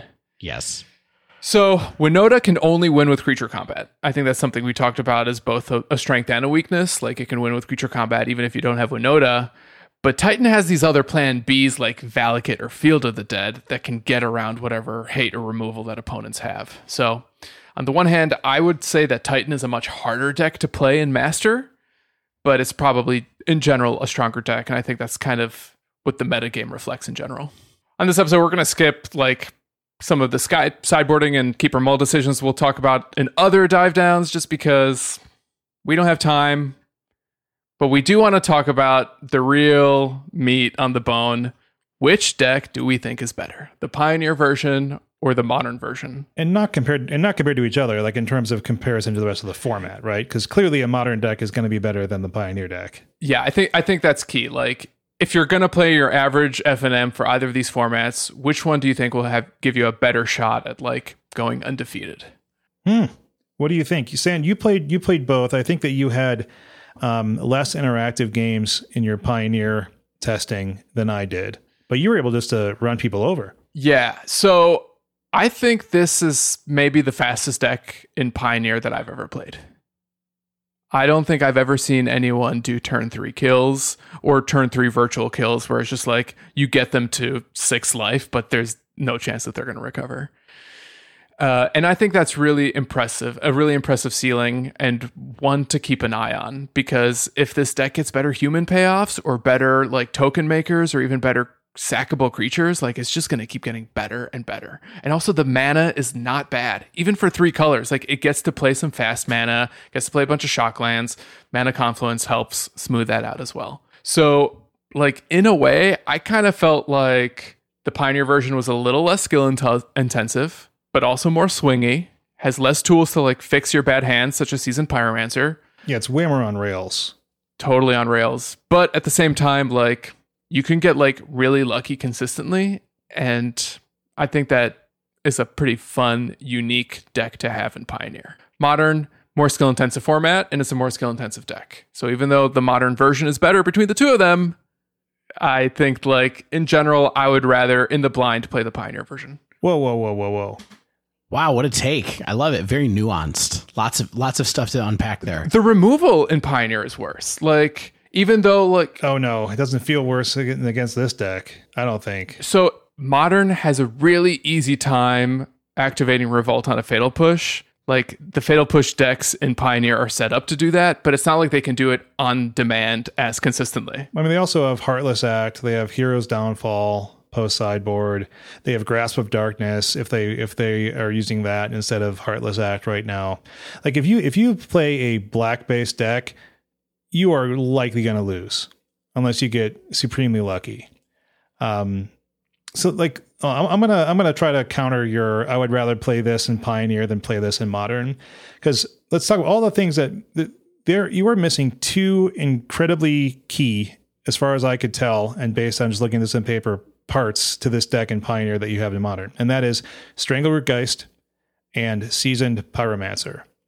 So you have Strangleroot Geist, which seems like the absolute best option to evolve into Winota because of the things we talked about earlier. Uh, in Pioneer, you have you have to draw the right parts of your deck at the right time and have them available to play at the right time. And the modern version is able to mitigate that more with their card selection and card looting with things like Seasoned Pyromancer and then Smuggler's Copter if you are able to stick that and use some ability, use that ability. Modern has way better mana. I mean, it has all the fast mana. The mana base in Pioneer is really painful because you are having to shock yourself a lot. You're playing mana confluence, which is painful. That kind of stinks. Then there are times like you get your like one rootbound crag and it comes into play tapped, and you're like, well, this sucks. And You have way better mana dork in your Birds of Paradise. It not only generates mana, but it's a flyer for those Winota triggers. You get to run the ultra efficient bolt for your interaction, main deck, and reach. You get path in the sideboard when like Pioneer is playing stuff like Bonecrusher Giant as its interaction, which is just not enough, I don't think. So, so Dave, what did Shane just do? Uh, he pulled a Shane. Well, you just did the thing that you said not to do, where we're talking about relative to the format, and you just kind of pointed out why the modern deck is better than the two of them. Well, well, I kill on. So all these things make running a three color deck that is trying to dodge removal and trying to like and and have a flexible game plan. Like your game plan's less flexible, which stinks. Like having an inflexible game plan that's relying on creatures surviving in a in a deck that has no protection at all is just a challenging ask. So in in modern, like you're saying, is that one, you have better interaction that you can run main deck. You have a better and more flexible creature suite. You have the ability to filter your draw and draw into more cards than the Pioneer deck does, and all those things. And the and the mana is better in terms of relative to the format. Running a three color deck in, in Pioneer is hard, and in modern, it's kind of typical. Yeah. Here's what I think. Yeah, break up this fight, Dave. Why not both? I, I think they're about the same relative power level. My my guess is that they're close to about the same relative power level in the two different formats. I think that my impression is that Winota is a real card. Mm-hmm. That shells built around Winota are real decks. And they're kind of like, you know, always going to be searching for that next piece that can enable them to become tier one plus, or they're going to be the type of deck that like certain people are really fond of piloting and so they go for it and they learn how to to assess risk in a way that places them in advantageous positions to win often. So I do think that the deck was skill intensive in modern in particular. I think that it can be the same story in Pioneer, especially if you start to think about the backup plan of a bunch of tokens plus Kenrith. But um, you know, I, I feel like these decks are on the edge of the top tier and something that could definitely, but at the same time being something that could still steal a challenge occasionally. It's a wishy washy answer, I guess, but Winota's a real card. I mean, it's super powerful and it's an, it enables, uh, you know, they're always going to print humans. We've talked about this a lot. They're always going to print humans, and they're, they can't al- help themselves. There's always going to be a chance that there's a better payoff at some point in the future, or a second payoff that people want, and then this deck is going to be absurd if there were eight great payoffs that we felt okay playing in a Winota deck, that would up the chances of drawing one early so so much, make a single trigger worth a lot more. That that's when this deck I think vaults into extreme consideration from where it is now. I think it's just good, and that's my final thought.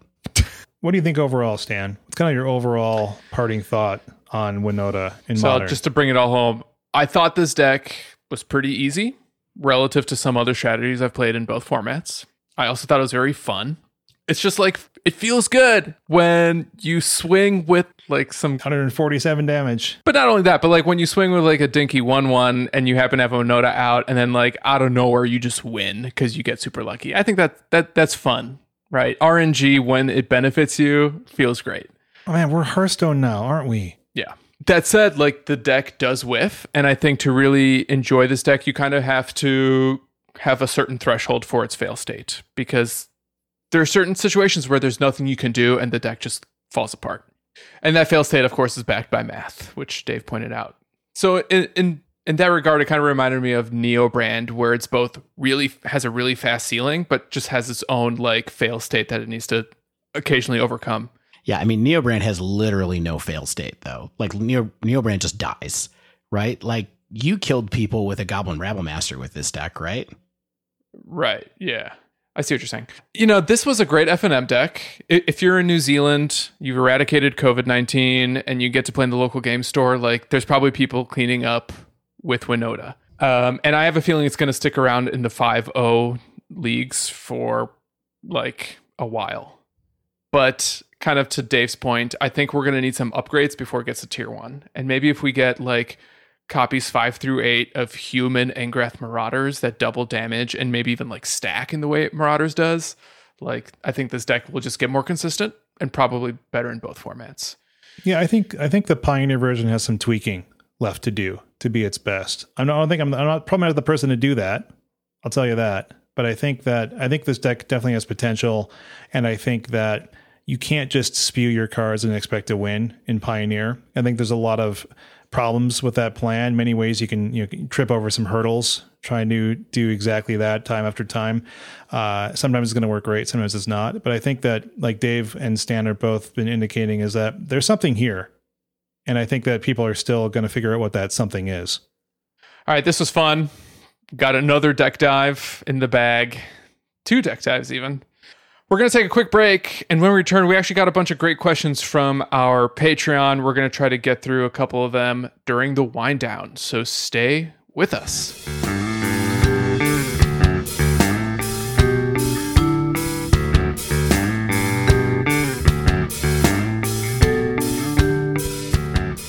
All right, as Stanislav mentioned, at the end of the dive down. We got some questions this week from the citizens of the Dive Down Nation on our Patreon Slack. If you'd like to get in on these types of conversations, head over to our Patreon page. But let's start. I like this one from Blue Cheese. We mentioned Blue Cheese before. A constant presence, a welcome presence. Is combo a necessary evil or an inevitable evil? So I like that It's only an evil. what do you guys think about this? Inevitable. Right? I think so too. Uh, I mean, quick history. There weren't a ton of combo decks early on in Magic until we got to the first big breakout one in Standard. In my mind, was Prosperity Bloom from the Mirage Visions block. Um, it was one of the first ones to win a Pro Tour, I think. Of course, people have for a long time uh, done Channel Fireball, which I guess could be a combo if you want it to be. Um, they there weren't always cards that really enabled combo and some of those are things that do like non-interactive alternate kills. Big drain drain life was the card uh, that enabled prosperity bloom along with the actual card cadaverous bloom. I don't think that they are inevitable but i do think that people like playing combo decks and i like playing combo decks sometimes and so i think as long as they're not impossible to disrupt then they can still be fun to have as part of the metagame. People like to solve math problems sometimes. That's what a combo deck is. It's just like a big crossword puzzle that someone gets to do. I think what you were saying though, Stan, is kind of like it's inevitable in these eternal formats as we get larger card pools where like someone says, Oh, well now Inverter of Truth does something. Right. So Yeah, for sure. I mean, they would have to stop printing cards that had any kind of potential like that to do weird things, right? If that's even possible is kind of my point. Like, I think they would have to print fewer cards, and the cards would have to be very, very boring, like mid-rangey or vanilla creatures, or just like creatures with keywords, right? Like, if they stop printing art, interesting artifacts, planeswalkers, or enchantments, like, yeah, maybe combos would go away, but then like they would just be printing worse sets. So Stan's take is inevitable. Shane's take is inevitable. My take is they're not evil. Up next, Emma of TCG player writing fame and a generally awesome member of the community. She asks Do you think historic is overshadowing Pioneer? I think that's an interesting question because it kind of gets at one, remember, historic exists. It's only on Magic Arena. We're getting premier level tournaments in historic now, but Pioneer is not there on Arena yet. Is historic overshadowing Pioneer? I kind of think so. I think Arena is a very popular platform. Um, you know, our patron Joe like shared some article at, at some point earlier this year that like Arena was the I think 11th most popular PC game in the world next to like Fortnite and like all the other like it wasn't as popular as Hearthstone, I don't think, but it was just like wildly popular internationally. And I think historic gives people the thing that we love about our favorite formats is like I get to use my cards forever. Uh, and the fact that historic, or rather that Pioneer isn't on Arena, and that Pioneer hasn't really had like significant changes through their curative ban decisions, I think has made it a little bit less exciting as it first was when it was first introduced. Yeah, that's the a thing I was looking at. Stan is like they're they keep changing historic. They're like injecting cards into it, sort of just brute force and and curating it to be what they want through a totally novel way of putting cards into a card pool that they can't do with how the Pioneer format's laid out. And I think that that lends excitement and being able to play it on Arena, like you said, just adds an avenue of play that people are into right now. Yeah, I mean, I worry about this a little bit just because I think that it's a big byproduct of there just not being paper right now. Uh, I also just think that it's going to be interesting to see what happens when Arena comes to Macintoshes on Thursday somehow. They randomly launched it, uh, randomly said that it's going to happen this Thursday, and so come, that'll be the day before this episode comes out.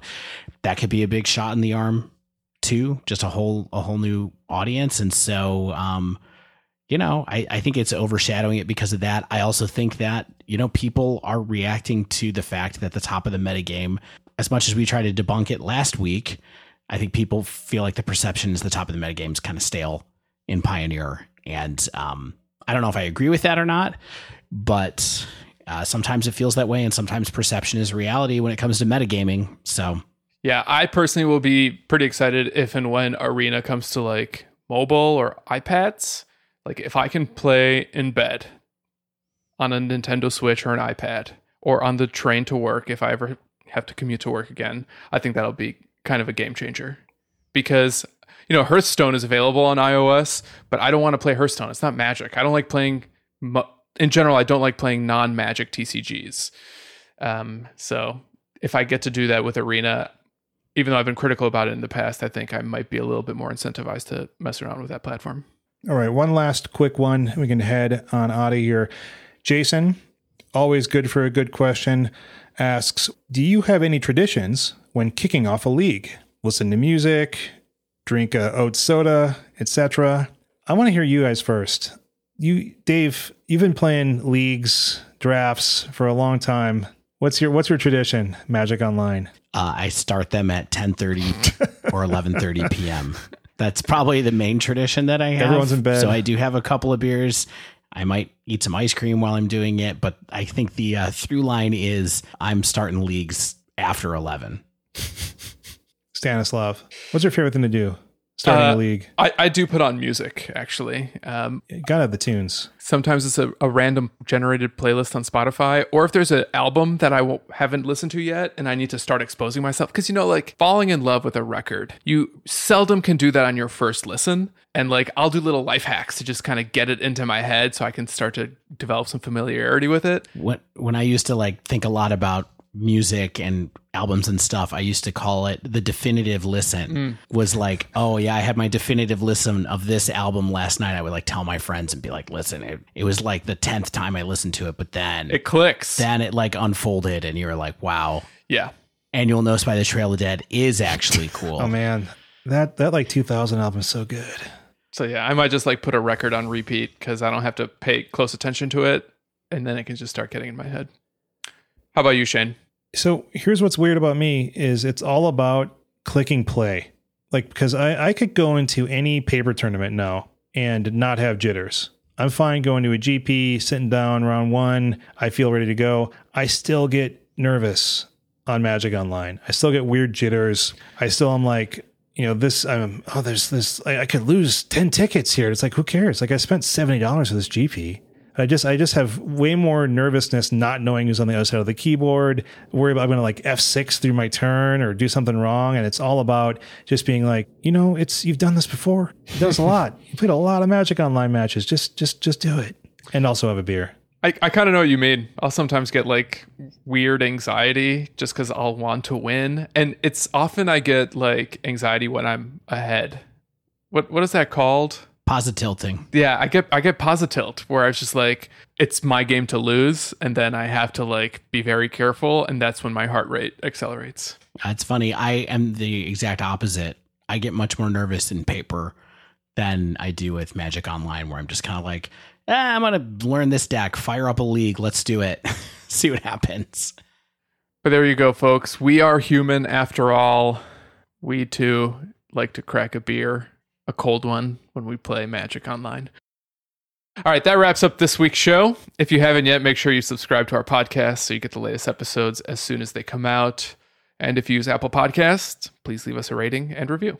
If you'd like to submit a question to the podcast or prick our brain on something in modern or pioneer, you can tweet us at the dive down, all one word. You can email the dive down at Gmail. Thanks again to our patrons who submitted questions this week. If you'd like to support the show, you can join that Patreon.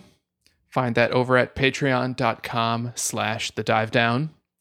You can also support the show via ManaTraders. If you sign up for manatraders.com using promo code the dive down, all one word, you'll get 15% off your first three months of renting Magic Online cards. As always, special thanks to the bands Nowhere and Spaceblood for letting us use their music. And until next week, don't whiff with Winota.